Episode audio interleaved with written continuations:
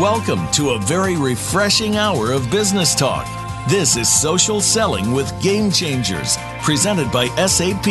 The best run businesses run SAP. You'll hear from the innovators who know how to use game changing technologies and business strategies to transform industries. And importantly, they will discuss how these technologies and strategies can shake up the status quo in your company's future and help your organization move in exciting new directions.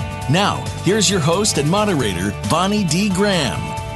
Welcome, welcome, welcome. If you want to run with the game changers, oh, I always promise you're in the right place, and you know it's true.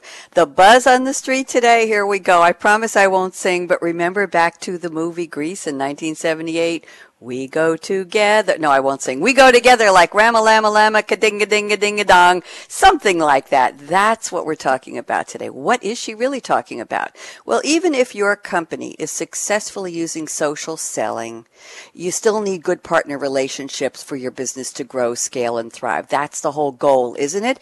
You need a partner model in your go to market strategy to help ensure your customers receive the best experience every time. That's what it's about. Customer centric you have to deliver. You have to be where they are when they are. Deliver relevant content and service before, during, and after the sale. It's so important. Can't do it alone. So how do you make it happen? Well, talking about partners. Your organization needs to provide them with, oh my goodness, ongoing support, enablement, training, and more. And some of your partners might rely on you for innovative ideas and new strategies. That's a lot. So let's see if we can combine the two today. How does this partner model, which is de rigueur, you have to have it, fit in with social selling, which is where you need to be?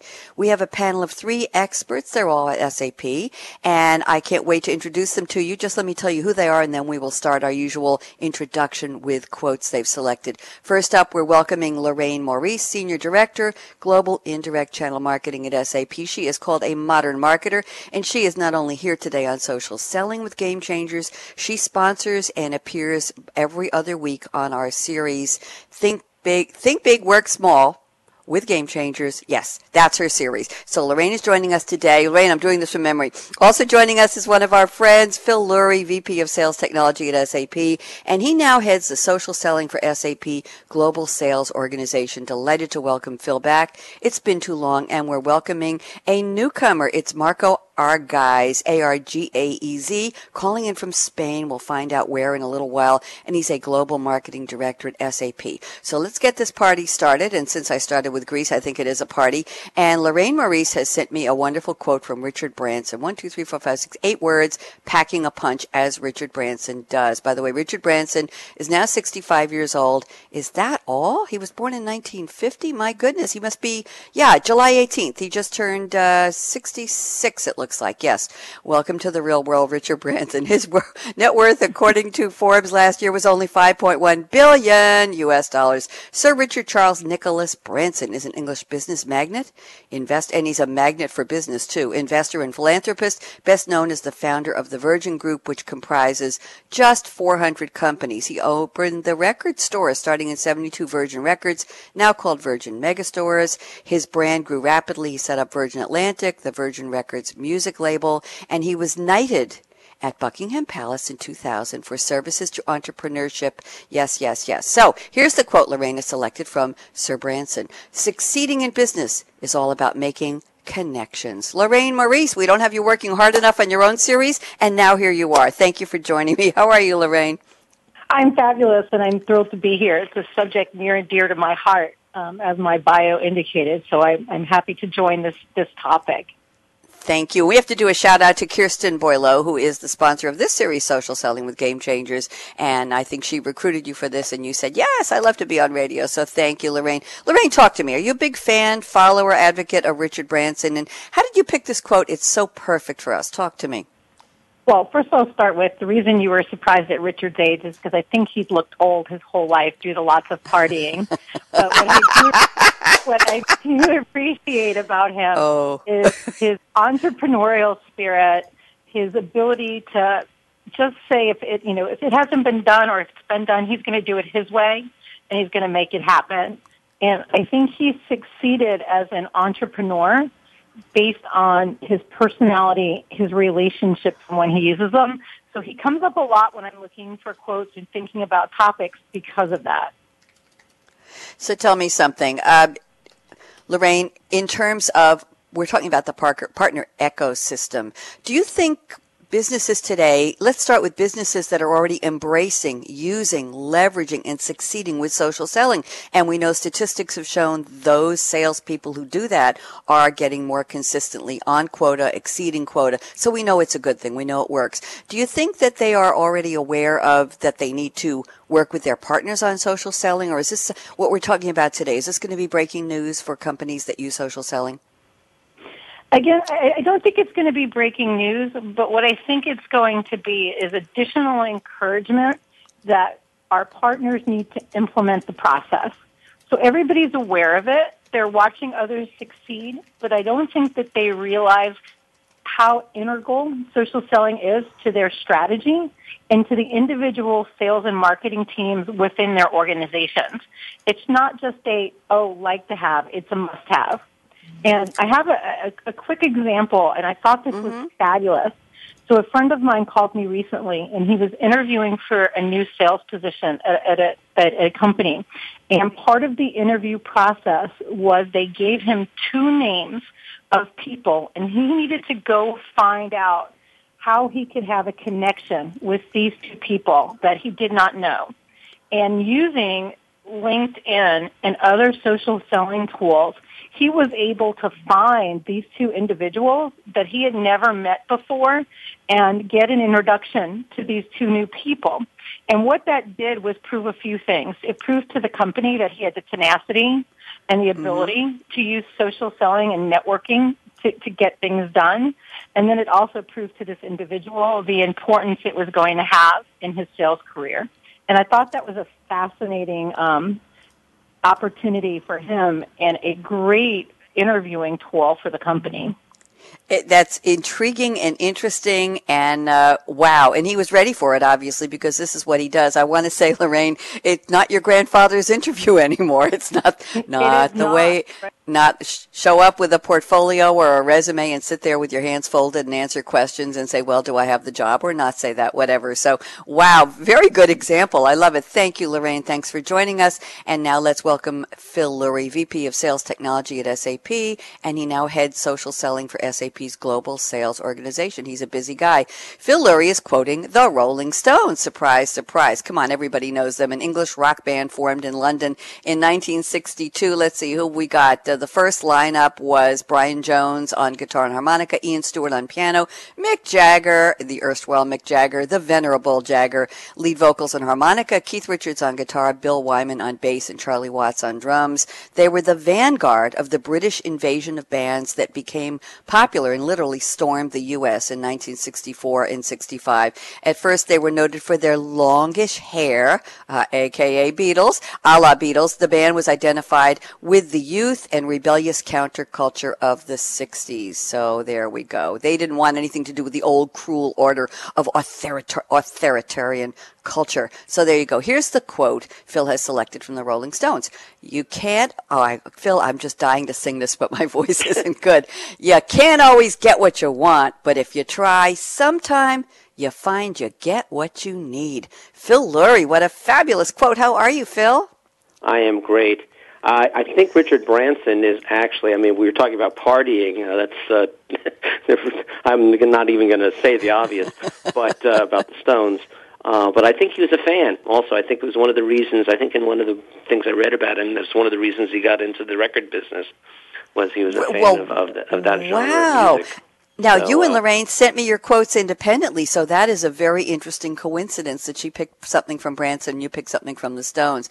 My goodness. And uh, talk about looking old. I think Mick Jagger has always looked like he's been partying too much, but that's part of who he is, so that's just Mick. So, Phil, tell me, you can't always get what you want, but if you try, sometime you find you get what you need. How does that relate to our topic, social selling and the partner ecosystem? Phil? Well, the partner e- ecosystem is really a vital uh, component of how a big company like ours uh, is has to approach um, the small and, and medium-sized businesses in the world. Uh, we've got traditional, uh, you know, big big clients, And our ecosystem of partners is really important. And one of the things that we can do, or a lot of things, as you mentioned, is support them and help them grow and develop. And one of the things that we've done over the last few years is really develop our, uh, our ability to do social selling and to build a, a good network. And uh, as, you, as you mentioned earlier, having good connections is really critical uh, to, to succeeding in sales. And one of the things that we can do directly is expand our network to enable uh, our partners to join it so that they have access to our connections. And that, that relationship, plus teaching them how to use the tools, which Marco will probably tell you a bit about, uh, those kinds of things uh, really enable everyone, and it's a win-win-win situation. Even the customers get better service, uh, the partners get more business, and of course we sell more software, which is what we're trying to do. So it's it's great, and it's by the way extremely rewarding because people just love this. It's fun, and that's part of what I like about what I'm doing in business as, as, as in my old age, like uh, like uh, Mr. Branson there and, and Stones. Uh, we're still hanging out because we love what we do. So yeah, and and you mentioned the fun word. You mean people are allowed to have fun when they're doing this, Phil? Seriously? I think yeah? they better. Otherwise, uh, they should be doing something else. I think uh, unless, so. And you, yeah, uh, unless and, and desperate. What what Lorraine just mentioned uh, in terms of that very interesting and nouveau type of interview where this gentleman applying for the job had to go out and find through social media and get introduced to people he'd never met and showed his tenacity and his cleverness and his engagement, his understanding of social. Uh, fabulous. So yes, I think it all, it all wraps up together. And I'm sure, I'm sure he went out and partied after he got the job. Let's turn to our third panelist. Thank you, Phil. And Phil brought us Marco Argaez. I, again, I will spell his name A-R-G-A-E-Z, Global Marketing Director at SAP. And Marco has uh, picked a quote from Henry Ford. I don't know how much partying Henry Ford did, but Henry Ford lived from 1863 to 1947. I didn't realize he was around that long, 47. My goodness. Phil, that gets into our era when he passed away, right? Don't say a word. I'm talking no. for myself. Sorry, talking for myself. Henry Ford was an American industrialist, founder of the Ford Motor Company. Interestingly enough, he did not invent the automobile or the assembly line. He developed and manufactured the first automobile that many middle class Americans could afford. And I'm going to quote here from Wikipedia. In doing so, Henry Ford converted the automobile from an expensive curiosity into a practical conveyance that would profoundly impact the landscape of the 20th century. And he introduced the Model T, which revolutionized transportation and American industry. So here's the quote Marco has selected from Henry Ford. Quote, coming together is a beginning. Keeping together is progress. Working together is a success. Welcome, Marco Argaez. How are you, Marco? Very good, Bonnie. Hello, everyone, and thanks for inviting me. Oh, we're delighted. Yeah, I mean, we, now, good. I just wanted to say that win-win situations, it's one of my passions as well as Phil said. So happy to be here. We're happy to have you. Tell us where in Spain you're calling from. I know you're outside the U.S. today. So where, what city? Well, now I'm in Barcelona. And so what time of day is it? Warm. What time? I'm glad. what time of day is it in Barcelona? It's quarter past four, so not that late, but not that early either.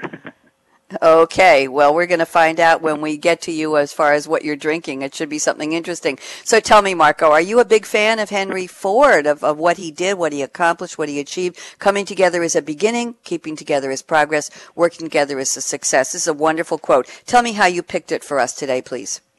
Uh, I, I, I picked it for today because definitely for those who have experience collaborating and working in business schemes that involves channel partners, we understand how important and strategic is to achieve the much desired synergy with them, right?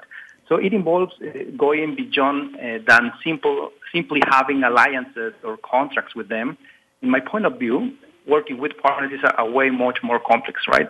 I think the real challenge uh, has always been to make our channel partners not only be with us. I mean, signing a contract is, is easy to do, but mm-hmm. the fact that we need to make sure that the business success is mutual. That's why I love what, what Phil just mentioned, win-win situations. And that uh, the success is good enough to invite our channel partners to stay longer with us. It makes this task much more interesting. I also believe that we need to work in making partners become an active part of the vendor's strategy and it means do that every year. I mean, year after year. And I think definitely that this is one of the ultimate goals of a multi-tier business structure, right? So all of this apply not only to business models, but also it applies to the subject of today, which is adopting new technologies and work on their new market paradigms as it can be social selling. I mean, getting partners started to be worried about the new trends, the digital, new digital business and new digital environment is just the beginning. After they see the value in it, the next challenge with and for the partners would be actively apply the knowledge in the day to day to really get the benefit out of it. And that's why I decided to use this kind of sentencing where it's, cl- it's clear that we need to work with them in a short and mid and long term uh, to make all of this happen in the best way, right? Of course, uh, Henry Ford used uh, way less words than me. he explained it much better, but here you go. That's why. Thank you very much, Marco. Pleasure to have you on. I'm looking at your picture. You look so young, and I'm looking at your bio, and it says you've been in business, you've been working uh, career for over 20 years. I find that hard to believe. Obviously, you have not been partying with Richard Branson and Mick Jagger, but let's just leave that one alone. So let's go back to Lorraine, and this is the part of the show where we find a little bit of personal information about our three panelists. Lorraine, we already know that Marco is calling from Barcelona, Spain. I'm kind of jealous. I hear it's magnificent and gorgeous over there. Lorraine, where are you calling from and what time is it and what's in your cup today or what are you planning to drink after the show? Lorraine. So I am in Atlanta, Georgia, the east coast of the U.S., and it's about 10:15. Um, I'm excited to say that in three weeks I will be on Bar- in Barcelona on business, and so I'm thrilled because it will be my first visit. So I'll let you know, Bonnie, how it is in person. I love but that. I'm, I'm drinking something that's called a green machine smoothie that I bought from the health food store. And if you see my face, I can't even say the words green machine without kind of crunching my nose and lips up because it, although very healthy because it's all vegetables and vitamins, it is not the most appetizing or appealing of flavors for me personally. But um, I, I do it anyway. I take one for the Lorraine team.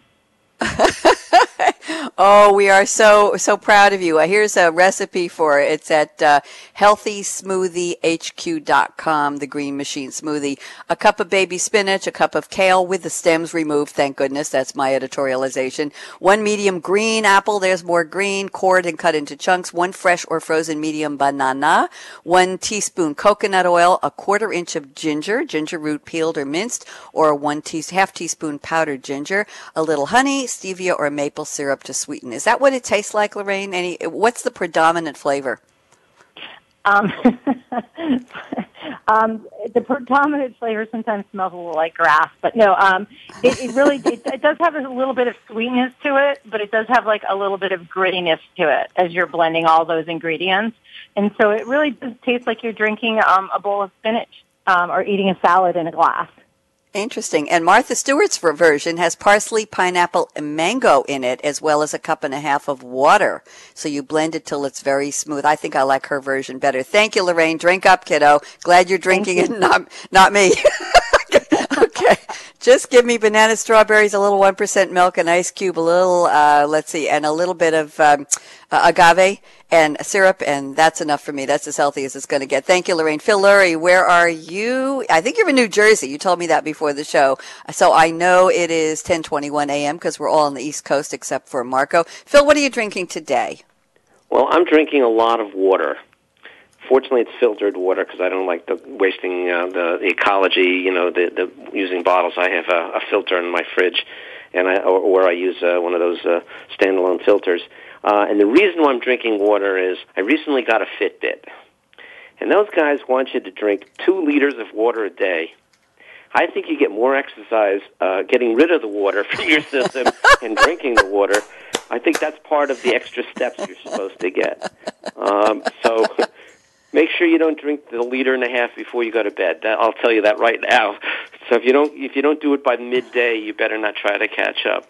I'm um, getting to sound like an old man when I talk about this, but I'm trying to do everything to be healthy, and the Fitbit is just going to kill me.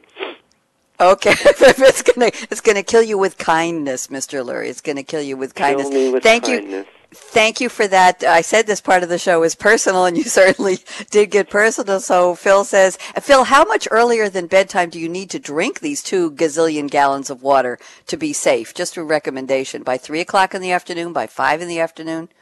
Well, actually, what it is is that you probably shouldn't drink that much water unless you're following their exercise recommendations because you probably perspire enough to get rid of a lot of it, and it's really good to get rid of all the salts and all the other stuff. So, if you're really wa- working, uh, they they recommend like five miles a day, which is the American Heart Association recommendation. If you walk walk that much and you drink that much water, uh, you're probably fine. You you're probably normal uh, because you get dehydrated. so what they're trying yeah. to do is maintain hydration. So you really have to have a little judgment. You should drink less water if you're not really actively exercising.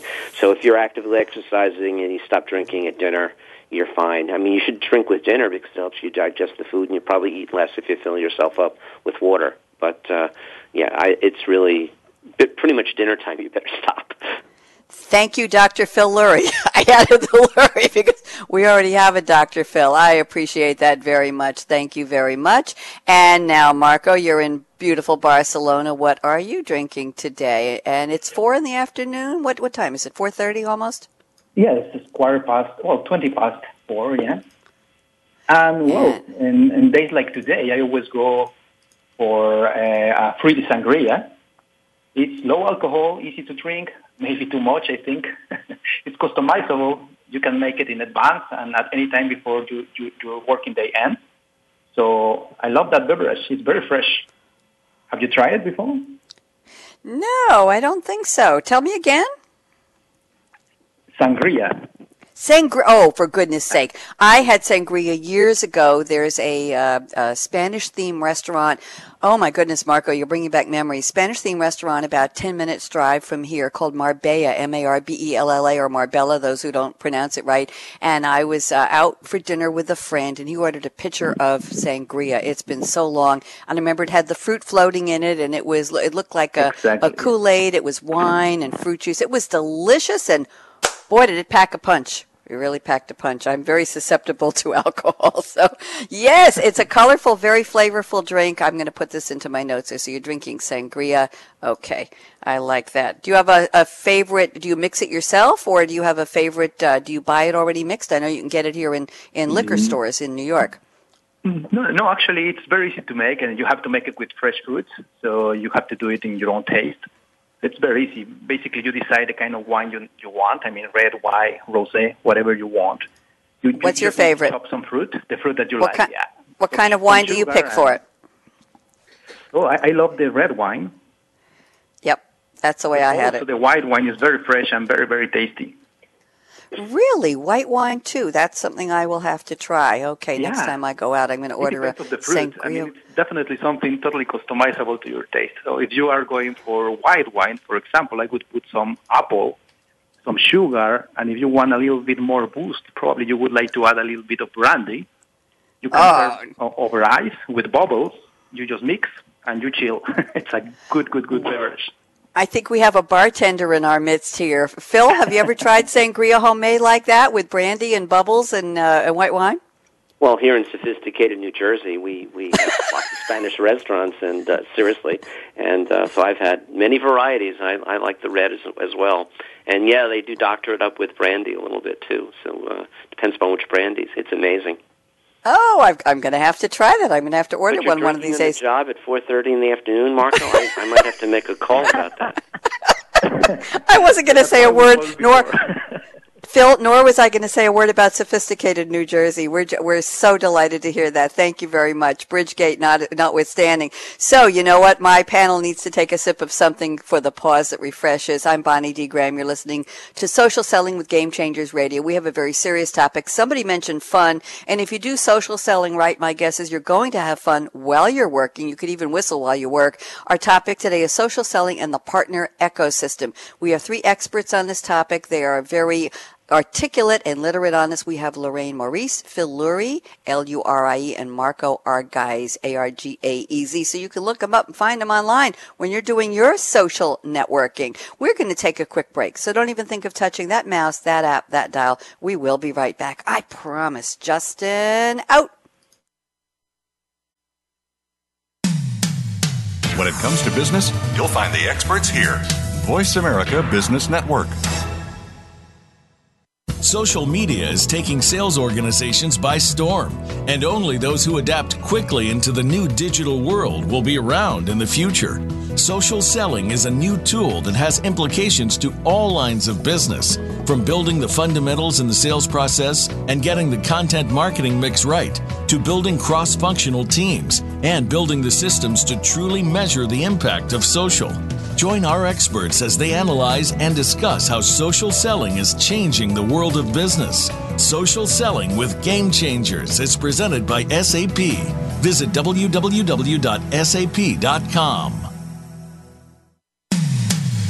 When it comes to business, you'll find the experts here. Voice America Business Network.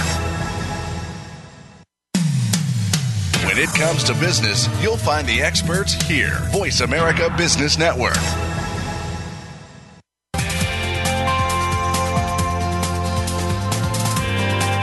You're listening to Social Selling with Game Changers, presented by SAP.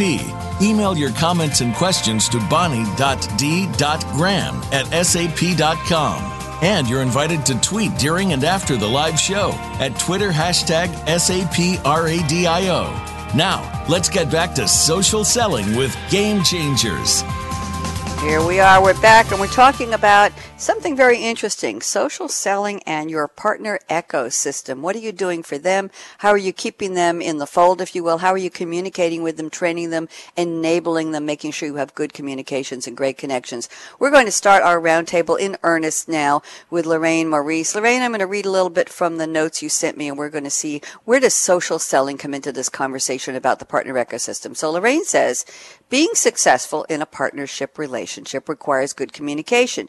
You need constantly to ensure you and the partner are on the same page and make sure you know what the other one is working on. And Lorraine adds, she believes the ongoing dialogue is so important because it helps to reduce the risk of assumptions and encourages you to stay focused on your shared vision. So we've got some key words in there. We've got communication, we've got shared, we've got relationships. So how does social selling come into this? Are you doing social selling with your partner? Are you teaching them how to do it? Are you giving them your contacts? Lorraine, why don't you kick this off, please? Sure, no thanks. You know, at the end of the day, social selling and social in general is about establishing a relationship with somebody whether it's your partner, your customer, or a, a vendor, a business contact.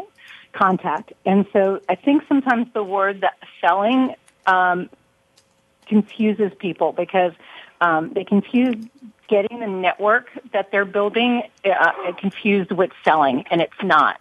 So you got to put that out of your head because really it's about creating the relationship through social and social selling. It's about spotting opportunities and it's about finding the time to ask questions about the person that you're trying to reach and then share with them information that they need to have. So when you're looking at your partner ecosystem, who could be a sales, an extended sales team for you, your partner ecosystem could be others that are part of your business strategy. Everybody needs to understand the vision, the mission, and then the message that they need to communicate. So really social selling is about networking. It's about creating the relationship. And then that takes really good communication because we've talked about this on previous sessions and anybody that's looked at social selling knows about content. And so you need a content strategy and a messaging strategy. And that comes back to communicating clearly and understanding the partnerships and the relationships you have with that partnership and what value you can provide to them. Thank you, Lorraine. I want to have Phil Lurie chime in on this. Phil, thoughts? You want to expand this for me, please? Sure. We we look at uh, uh, social selling as something new to a certain extent, and it's really not. Uh, selling is uh, evolved over the generations, but it's essentially the same thing. And uh, Lorraine will agree on this, but selling is um, always been a matter of trust uh, between the buyer and the seller. Um, the you know the myth of the used car salesman uh, notwithstanding, but uh, to establish uh, trust, you need to be knowledgeable and to understand the other person's needs. So good listening is really important.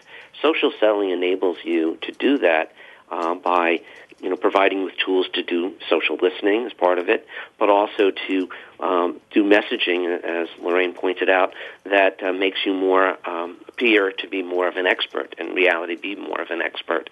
And those are those trust relationships, and uh, the um, the, the whole essence of selling and successful selling has always been building that kind of relationship. So it's not new. And uh, in in the realm of working with our partners, we've expanded the network because if we help them be more credible in both those areas by having better messaging as well as, as a more extensive network, I mean, a warm recommendation gives you credibility almost instantaneously, and it's almost yours to lose. Um, if we can help our partners succeed in those areas, it's, uh, as I mentioned before, a win-win situation for everyone. Thank you, Phil. Marco, love to get your your uh, two pesos on this. I'm not sure how much that translates to in dollars. We say two cents here. Marco, what are your thoughts on this, please? Yeah, I, I agree. I mean, social selling is a practice that is new for partners, but that definitely uh, involves the, the fact that you have to grow your relationships in a different way as you used to do in the past. Communications uh, with partners is critical at this point because social selling involves the usage of new tools, it involves the, the application of new processes to make what you were doing before in a different way. So definitely, it's not only about to make sure that partners understand uh, what social selling is about and how to work under that new environment, but also uh, the fact that they need to work in adopting the new processes, the new technology, the new trends, if they want to participate as part of it right? So th- they understand that, but it's a process that takes time and that you need to over communicate all the time with them because it's not only to, to understand what, why and, and what you should do, but actually to realize how to do it is the, is the trigger to, to really start to get uh, benefits out of it. So definitely communication is critical and definitely social selling uh, involves that in several ways and, and, and do that with partners is something important and critical in what we do with them. Thank you very much, all three. Lorraine, I'm going to circle back to you. And, and as part of wrapping up this part of our discussion, Lorraine, I'd love a couple of practical tips. Let me ask you a couple of questions and I will go around the table. Question is, let's say you become a partner and your, your partner, partner ecosystem expands. Do you sit down with that partner and say, hey, tell me about your social selling practices? Is it coming from your management? Are you doing it on a regular basis? What is the extent of the training you've given to your salespeople? Are they embracing it? Do they understand it? Are they succeeding with it? And then is it the role of you, the I'll say the the the, the parent business partner and not the one, in other words, the one who's more established, uh, we should say. Um, is it your role to go in and say, let me hold a social selling training workshop for you? Let me see what kinds of records you have. Uh, let's share our contacts. How does it actually work, Lorraine? So first, I would say, think that's a great question, by the way, and I think one that we'll all answer differently mm-hmm. and the same too. It, sure. really starts with understanding the, the, the partner's goals and objectives. So in this, so before you start a social selling conversation, you first have to understand, and you know, in most cases, it's really about building revenue. It's about building a customer stream. It's about building a relationship. And so when you establish the need and the opportunity, you then introduce social selling into the conversation and how that helps the partner, um, how that helps the partner achieve their objective. So I don't think you can introduce it without showing them the value. And the value comes to whatever their objectives are, helping, then sharing with them how they can actually execute it, reviewing any you know, opportunities for cost, um, and then the tactical things about how often you need to do it, what's the content you need to do, how do you get set up and do it. You know, in our case, we do bring a lot of training, uh, implementation ideas, content ideas to the table, but we don't do that before first establishing what we're trying to accomplish and how social selling fits into that model. Thank you, Lorraine. Phil Lurie, love to get your thoughts. That was a good introduction from Lorraine. What's your thought? Oh no, I I, I agree. I, I think we've been uh, uh, it, it, the whole process of getting people involved in this has been um, really exciting, as, as I mentioned before. and uh, enabling people with the right messaging is is is critical. Uh, we're working on different ways and different tools. We're not uh, bound to just uh, one one set of tools. And the uh, the one thing I'd sort of like to digress on is is that the whole social media and social selling area is really expanding so much that you really have to keep an eye on all the tools that are out there. And uh, one of the things that we're trying to do with our whole ecosystem is to make sure that we're uh, not prejudiced with one product, you know, just married to one product, but looking at all the things. So uh, we're using Twitter, we're using LinkedIn, of course, uh, but we're looking at other tools for uh, the social advocacy and things. And I recommend to, to your listeners that you, you keep an eye on the entire marketplace because it's really important to try to figure out the, the tools that work best in your own environment and to do a certain amount of customization. And that's one of the things that we're, we're doing. So I'm sorry I digressed a little bit from the question. No, that's really okay. That's okay. Good, good answer. So now what's your thought on that question as well? Uh, well, I, I basically agree with, with Lorraine. I, I think yeah, she raised some really good points. I really don't have too much to, to add to it. But I was just Okay. sort of wandering my mind thinking about the other issues. That's fine. That's what we do here. We wander and we explore issues, and that's why this is a live, unscripted conversation, Mr. Lurie, and that's why you're here. So I appreciate Fine, that. but- You're, yes. May I jump in, Jess? I know it's Marco's turn, but I wanted Yeah, to follow yeah. up quickly on something Phil said, and that's understanding, you know, your environment and, and the market around you. Um, you know, social selling could be used as kind of like this mass marketing tool, and you're trying to reach everybody. But I think what's important, and what Phil said, is understanding what you're trying to, to accomplish and what's right for your business. So I, I think it goes back to the, the planning first on what you're trying to accomplish and then making it right for you. So I think he raised a really valuable point. Thank you. Phil always raises valuable points. We know that. Marco, Argaez, love to have you join this party. What are your thoughts on this? How to uh, get your partners to embrace social selling if they're not already? Marco?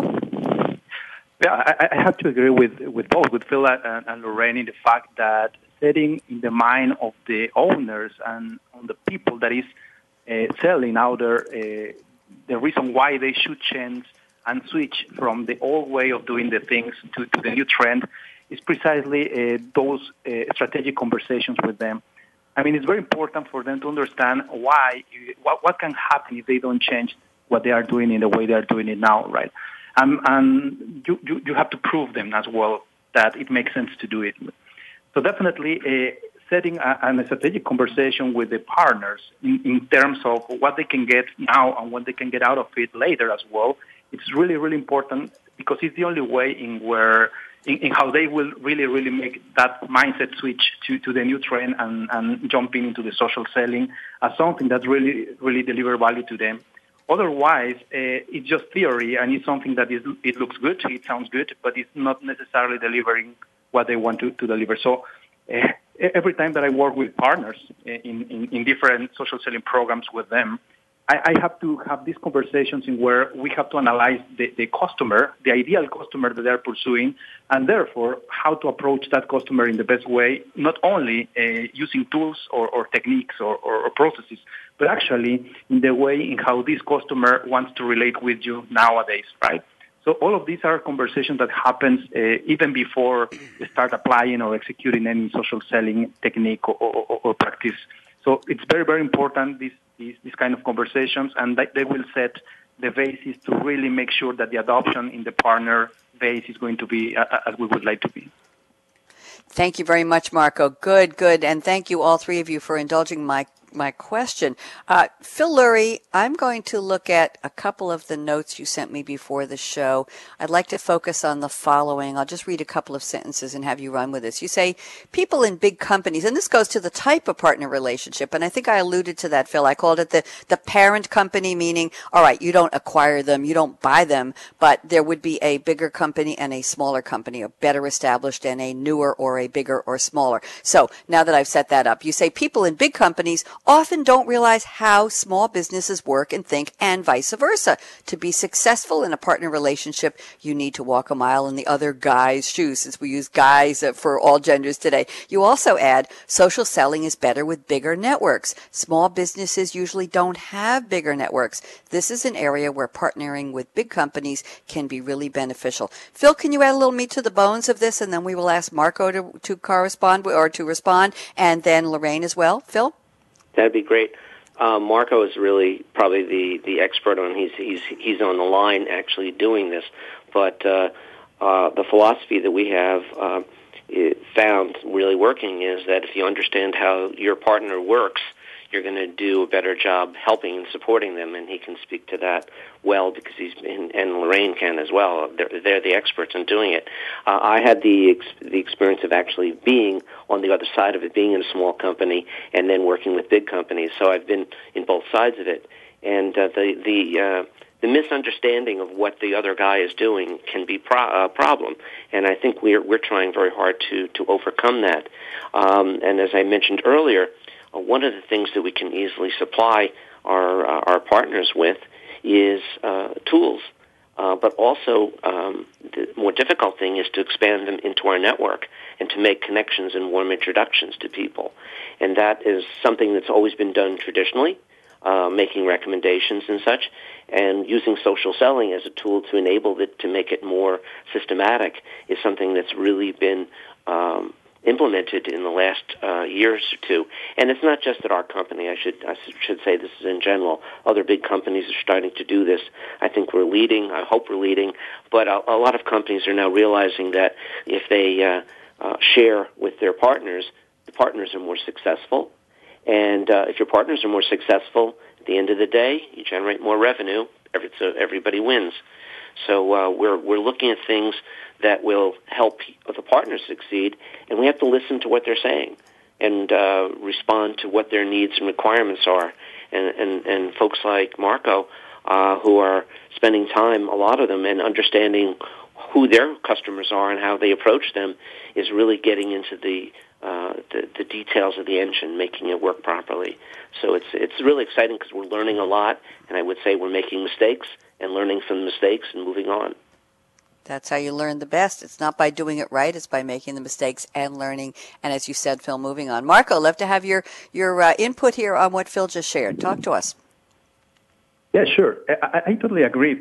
And actually, I love the statement because uh, it has happened to me uh, in all my career. I mean, I, I, work for HP, I work for Microsoft, now for SAP. Uh, and I have heard several times uh, that people, even inside the vendors, I mean, inside the manufacturers, sometimes don't understand how partners works because some, sometimes partners more likely are going to be small and medium businesses as well. And they have a different way of working. They have a different business model. And we have to, to create that empathy with them because actually they are very successful because of that. I mean, because they create that empathy as well with the customer base that they take care of, which, by the way, is the small and medium businesses as well, right? So partners are, are very agile. They are very fast. I mean, and, and the, the, the usage of social selling is something that is coming to really complement what they do well. I mean, they, they really know how to create a, that empathy and relationship with customers. And now customers, I mean, millennials that are people between 18 and 35 years old, are taking over uh, mid-level management positions nowadays they like to be on internet. They born social. They like to, to get to know new products and services on internet. And that's a, a, a good opportunity, a big opportunity for small and medium-sized companies to relate to others. In this case, partners working with, with, with customers to communicate and create those relationships in a different way compared to what we were doing in, in the past. So definitely social selling it helps a lot to create that empathy and helps a lot to make to, to close the gap between the company and the and, and the customers and also between the big companies and, and, small companies when we're talking about a vendor and the partner base. Right? Thank you, Marco. Very articulate, very eloquently put. Lorraine, I'm going to have you comment briefly, and then I'm going to, because we're moving along faster on the clock, I want to pull up a couple of notes from Marco's uh, prep that he sent me. So, Lorraine, thoughts on this, please? Sure, and I'm going to, to, to tailor my comments to the network, the connection, the tools, and then bring it up. When social selling is about networking, and it's really about creating a like relationship that provides an end result. So let's look at some big companies that have done it and then a small business that has done it. So Delta, an Atlanta-based company, has a relationship with Coke, another Atlanta-based company. And Delta now serves Dasani water, the Coke product, on their flights. Now, what that does for them is it, it, provides a, a, a, joint relationship that increases sales around the board.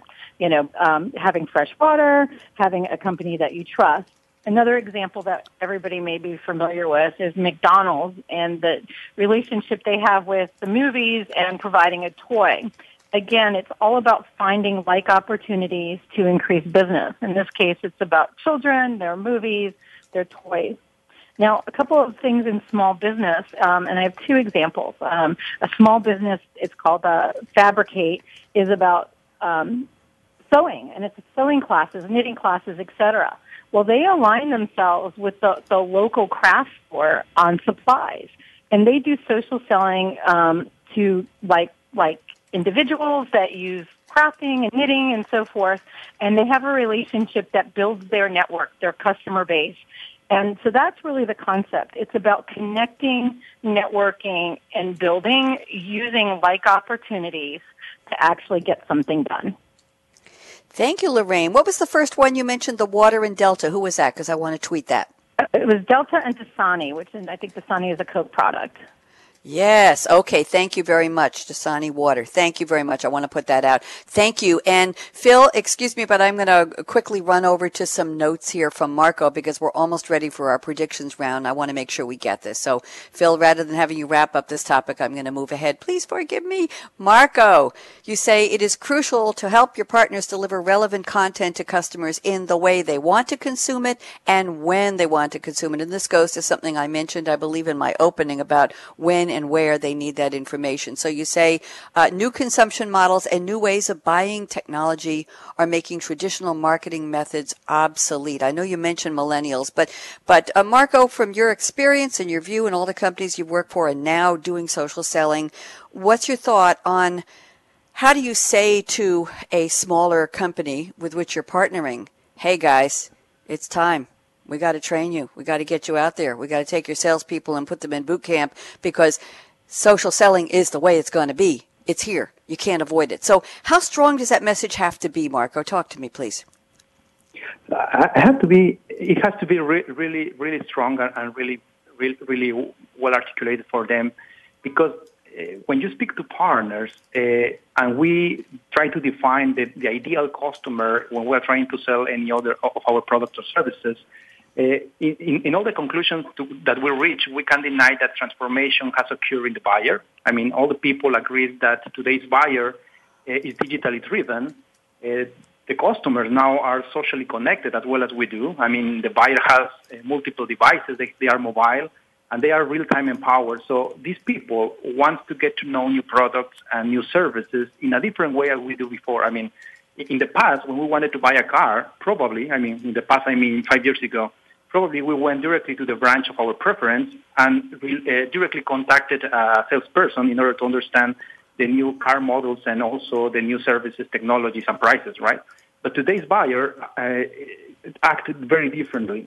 The today buyer go to internet, get under, get, to get understand all the new products, all the new services, and actually, not only that, also the buyer evaluate those services and those products by the other recommendations of what the people is saying about those products and services on social media networks.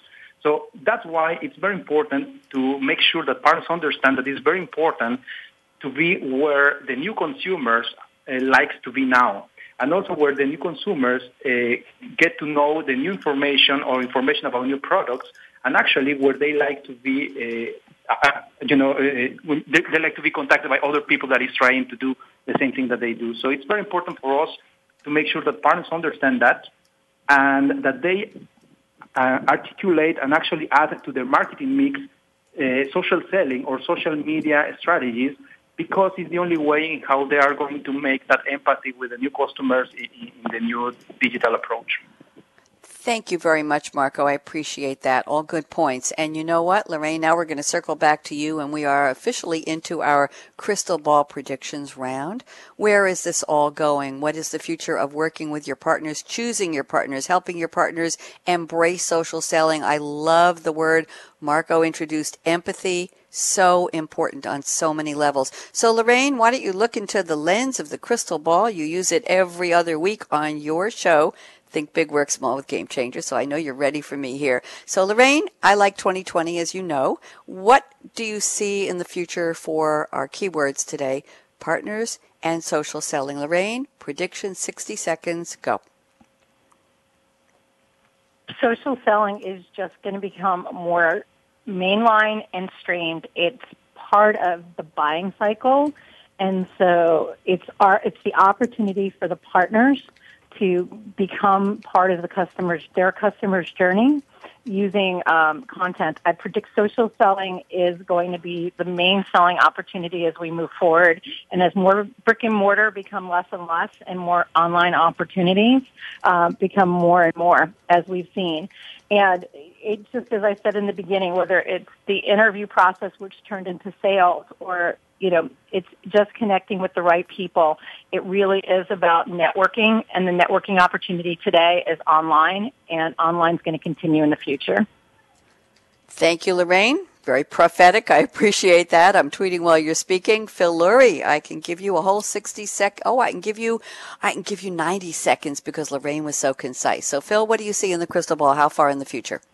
Well, uh, I absolutely agree with uh, what Lorraine just said, but I'll add to it that I think that the world of social selling and the tools that are available to us are going to help us change things a bit more, and that the um, the ability to do better social listening, listening to what your potential clients uh, are saying, is going to be enhanced more than we have today. It's it's getting better, and those tools are going to mean that when you start a conversation with a potential customer, if, if being a big business or a or a partner, you're going to be more intelligent about what you're saying, and you'll be more direct.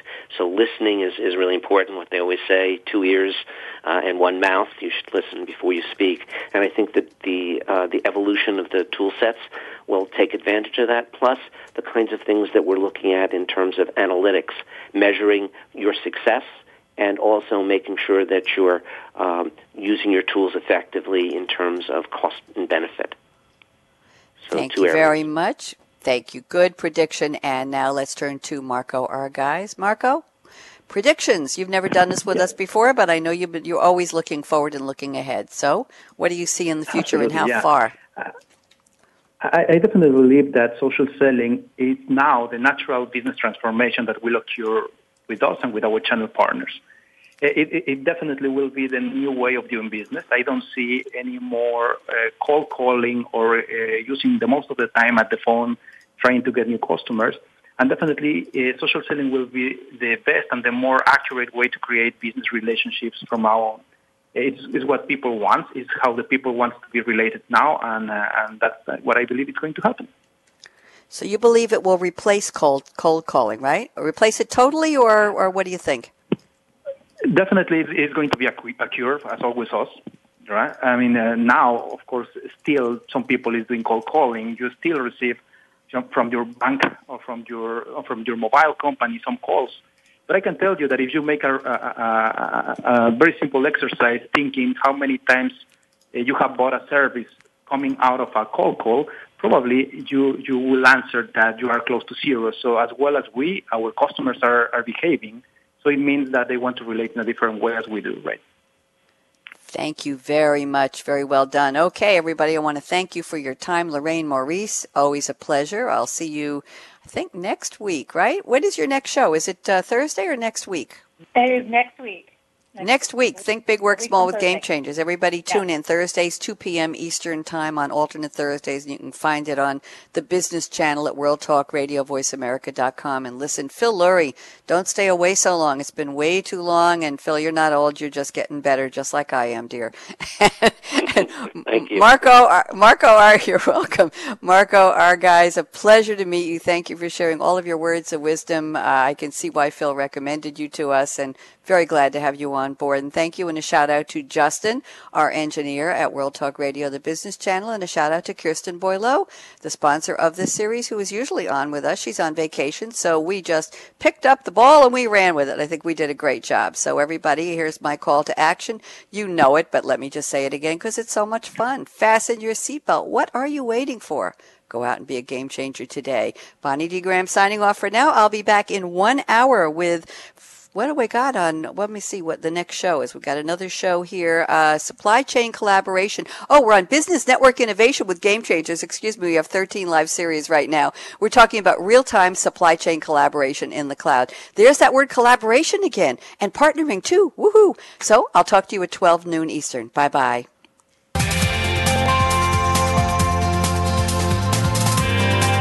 Thanks again for tuning in to Social Selling with Game Changers, presented by SAP. The best run businesses run SAP. To keep the conversation going, tweet your questions and comments to Twitter hashtag SAPRADIO. Please join host Bonnie D. Graham again Tuesdays at 7 a.m. Pacific Time, 10 a.m. Eastern Time on the Business Channel. We wish you a positively game changing week.